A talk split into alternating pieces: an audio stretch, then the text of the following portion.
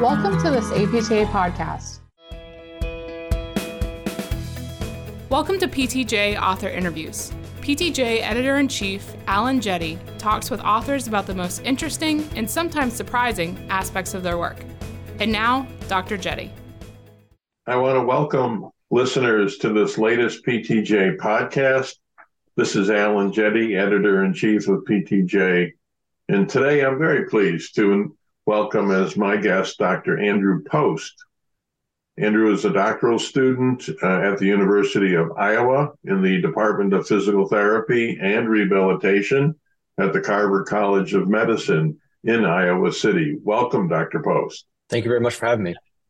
Oh, I look forward to our discussion. The title of the article you and your colleagues published is Efficacy of Telehealth for Movement Evoked Pain in People with Chronic Achilles Tendinopathy.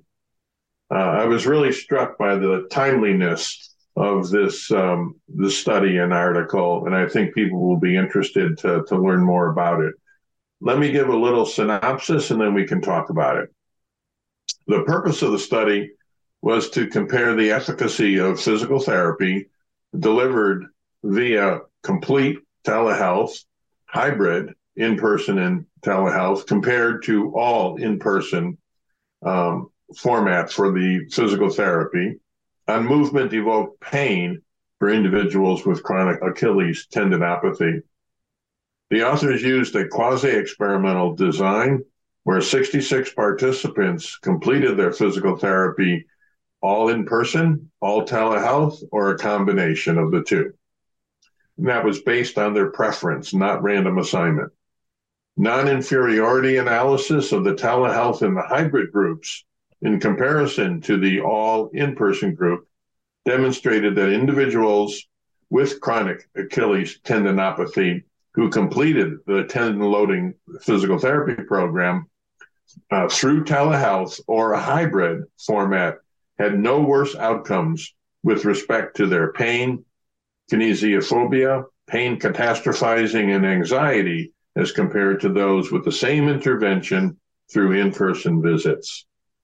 So, to begin with, uh, Andrew, why don't you talk a little bit about what led you to do this study?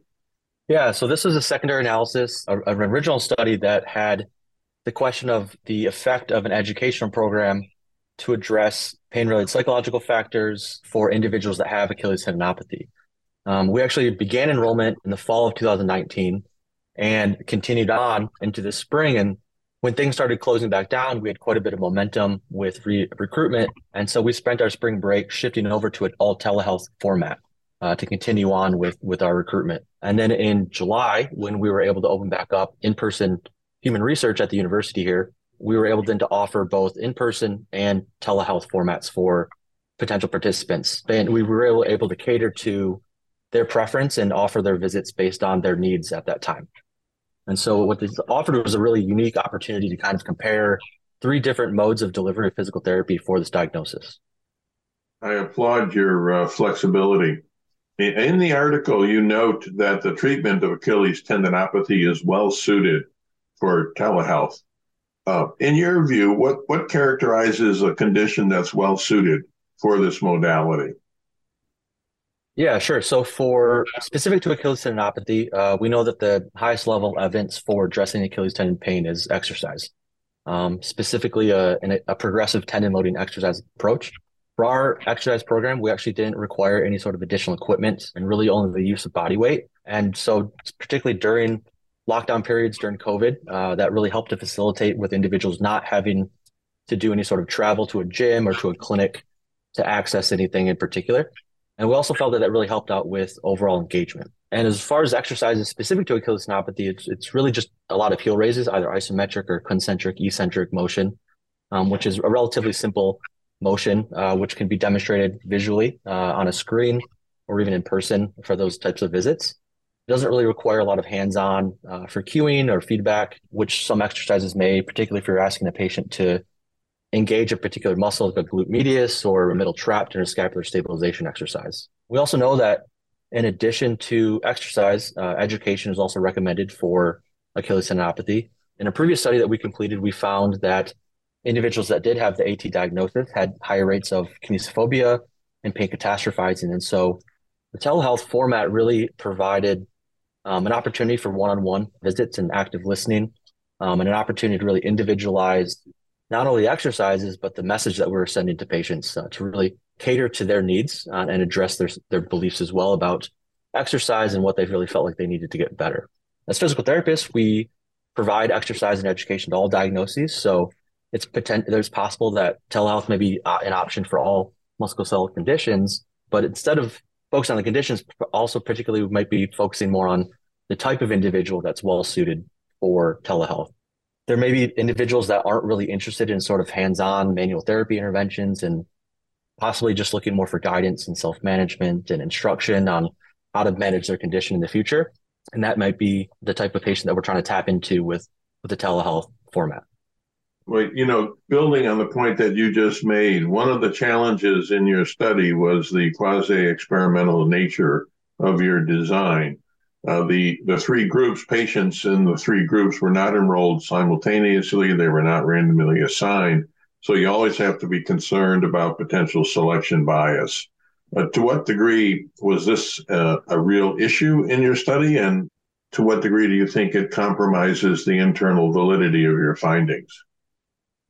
Yeah, that was something that we were also curious just because this wasn't a, a true RCT in that sense. It was really group assignment was almost forced based on different restrictions and ability to open back up and offer either in person or telehealth formats. So we did look at the effect of time uh, as we did not, again, like you had mentioned, not we weren't able to simultaneously enroll individuals.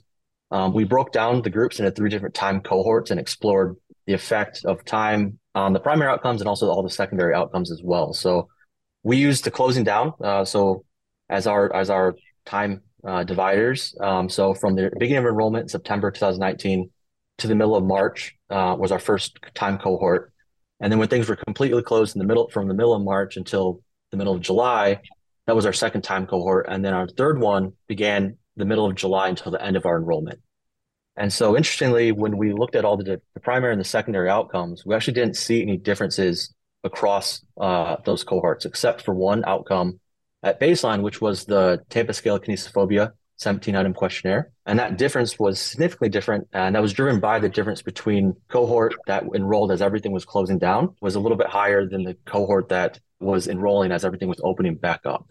Um, from, so from July until the end of our enrollment period. While that difference was significantly different, it's actually only four points for not sure if that four point difference is clinically meaningful. However, for all the rest of the time points and outcomes, we actually didn't see any sort of differences in either either between the, across groups um, at any of the time points. And kind of to speak to your point about potential bias and who is selected, I do think that there again I kind of mentioned there might be some individuals who prefer telehealth format and I thought one point that was interesting, we also asked individuals to complete the global rating of change and kind of report their perceived benefit from the treatment at before they began treatment at the eight week time point and also our 12 week time point. Um, and I thought what was interesting was that the uh, telehealth and the hybrid groups, their anticipated GROC scores weren't any different than the in person groups scores. So almost their anticipated benefit or their expectations of what they were going to get out of the treatment didn't differ. Um, so again, may have tapped into to a potential participant uh, or patient group that really more preferred a telehealth uh, format. Great, thanks for that discussion. Uh, I was surprised when I read the article that you excluded individuals with cardiovascular medical conditions. Given the, the, the relatively benign nature of the intervention, uh, I guess question number one is why did you think that was necessary? And did you have to exclude many people because of it? We initially were screening individuals in in-person visits prior to the initiation of an exercise program. Um, we took vitals, heart rate, blood pressure, um, and we did switch that over to a verbal screening when we moved over to a telehealth uh, format. Um, we actually didn't exclude anyone because of that reason.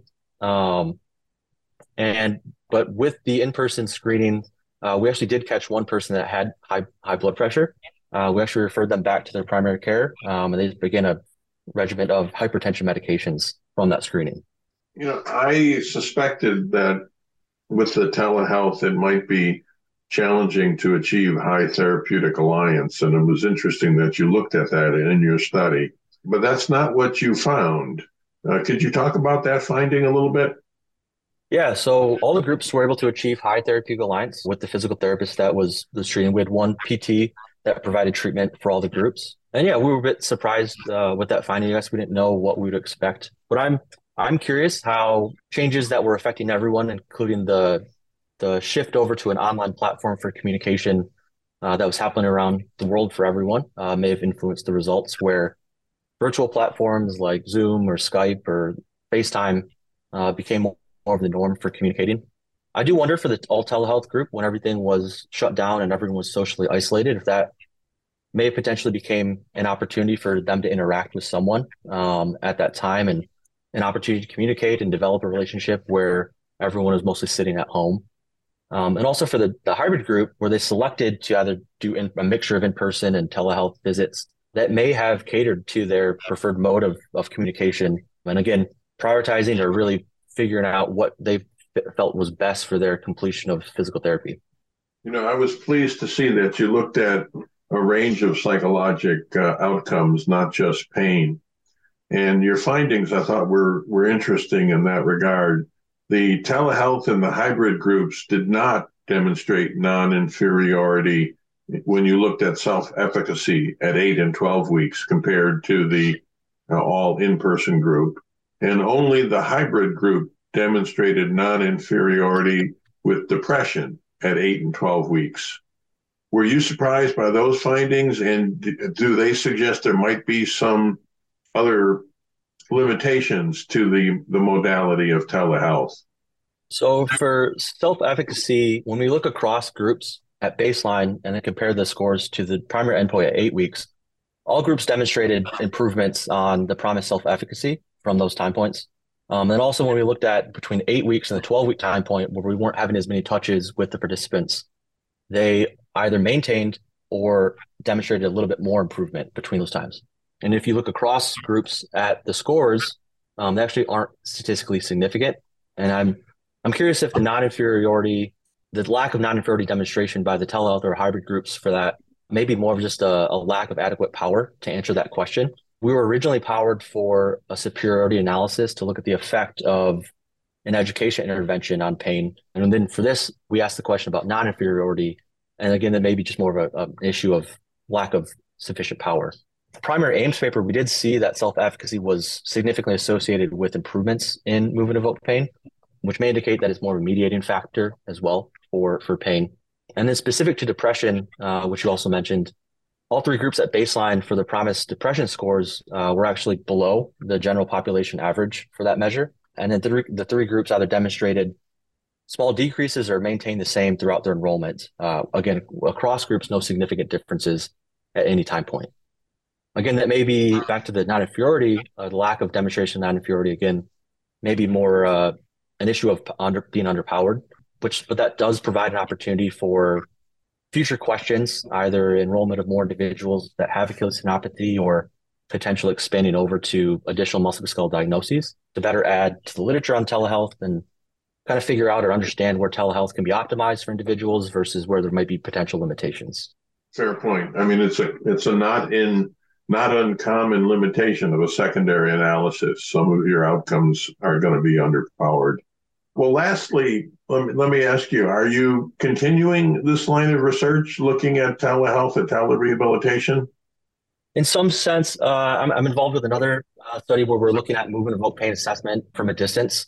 And I do think there are potential opportunities for the continuation of this line of, of telehealth research, including, again, I kind of mentioned We've already developed materials that have been transferred over to electronic format that may facilitate recruitment of larger sample sizes for individuals that have Achilles um, to answer some of those secondary analysis questions that weren't we weren't able to address um, with this paper. Or again, like I mentioned earlier, expansion over to other musculoskeletal diagnoses. But one question that would be interesting is transferring this over into a real world setting, potentially pragmatic trial design, and looking at clinician day to day based uh, practices with scheduling and really answering the question of who's appropriate for telehealth and help clinicians decide in their decision making on who to schedule and overall affecting over uh, clinical practice patterns with scheduling.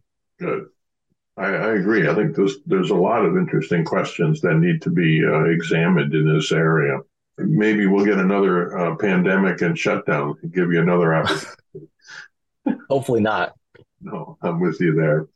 Well, thank you, Dr. Post. I appreciate your taking the time today to talk about your study and for publishing it in PTJ. I look Thank forward you very much. to your future work. Thank you very much for having me today. Okay, take care. Bye now. You can find more APTA podcasts like this one on Apple Podcasts, Google Play, and Spotify, or by visiting apta.org slash podcasts. Thanks for listening.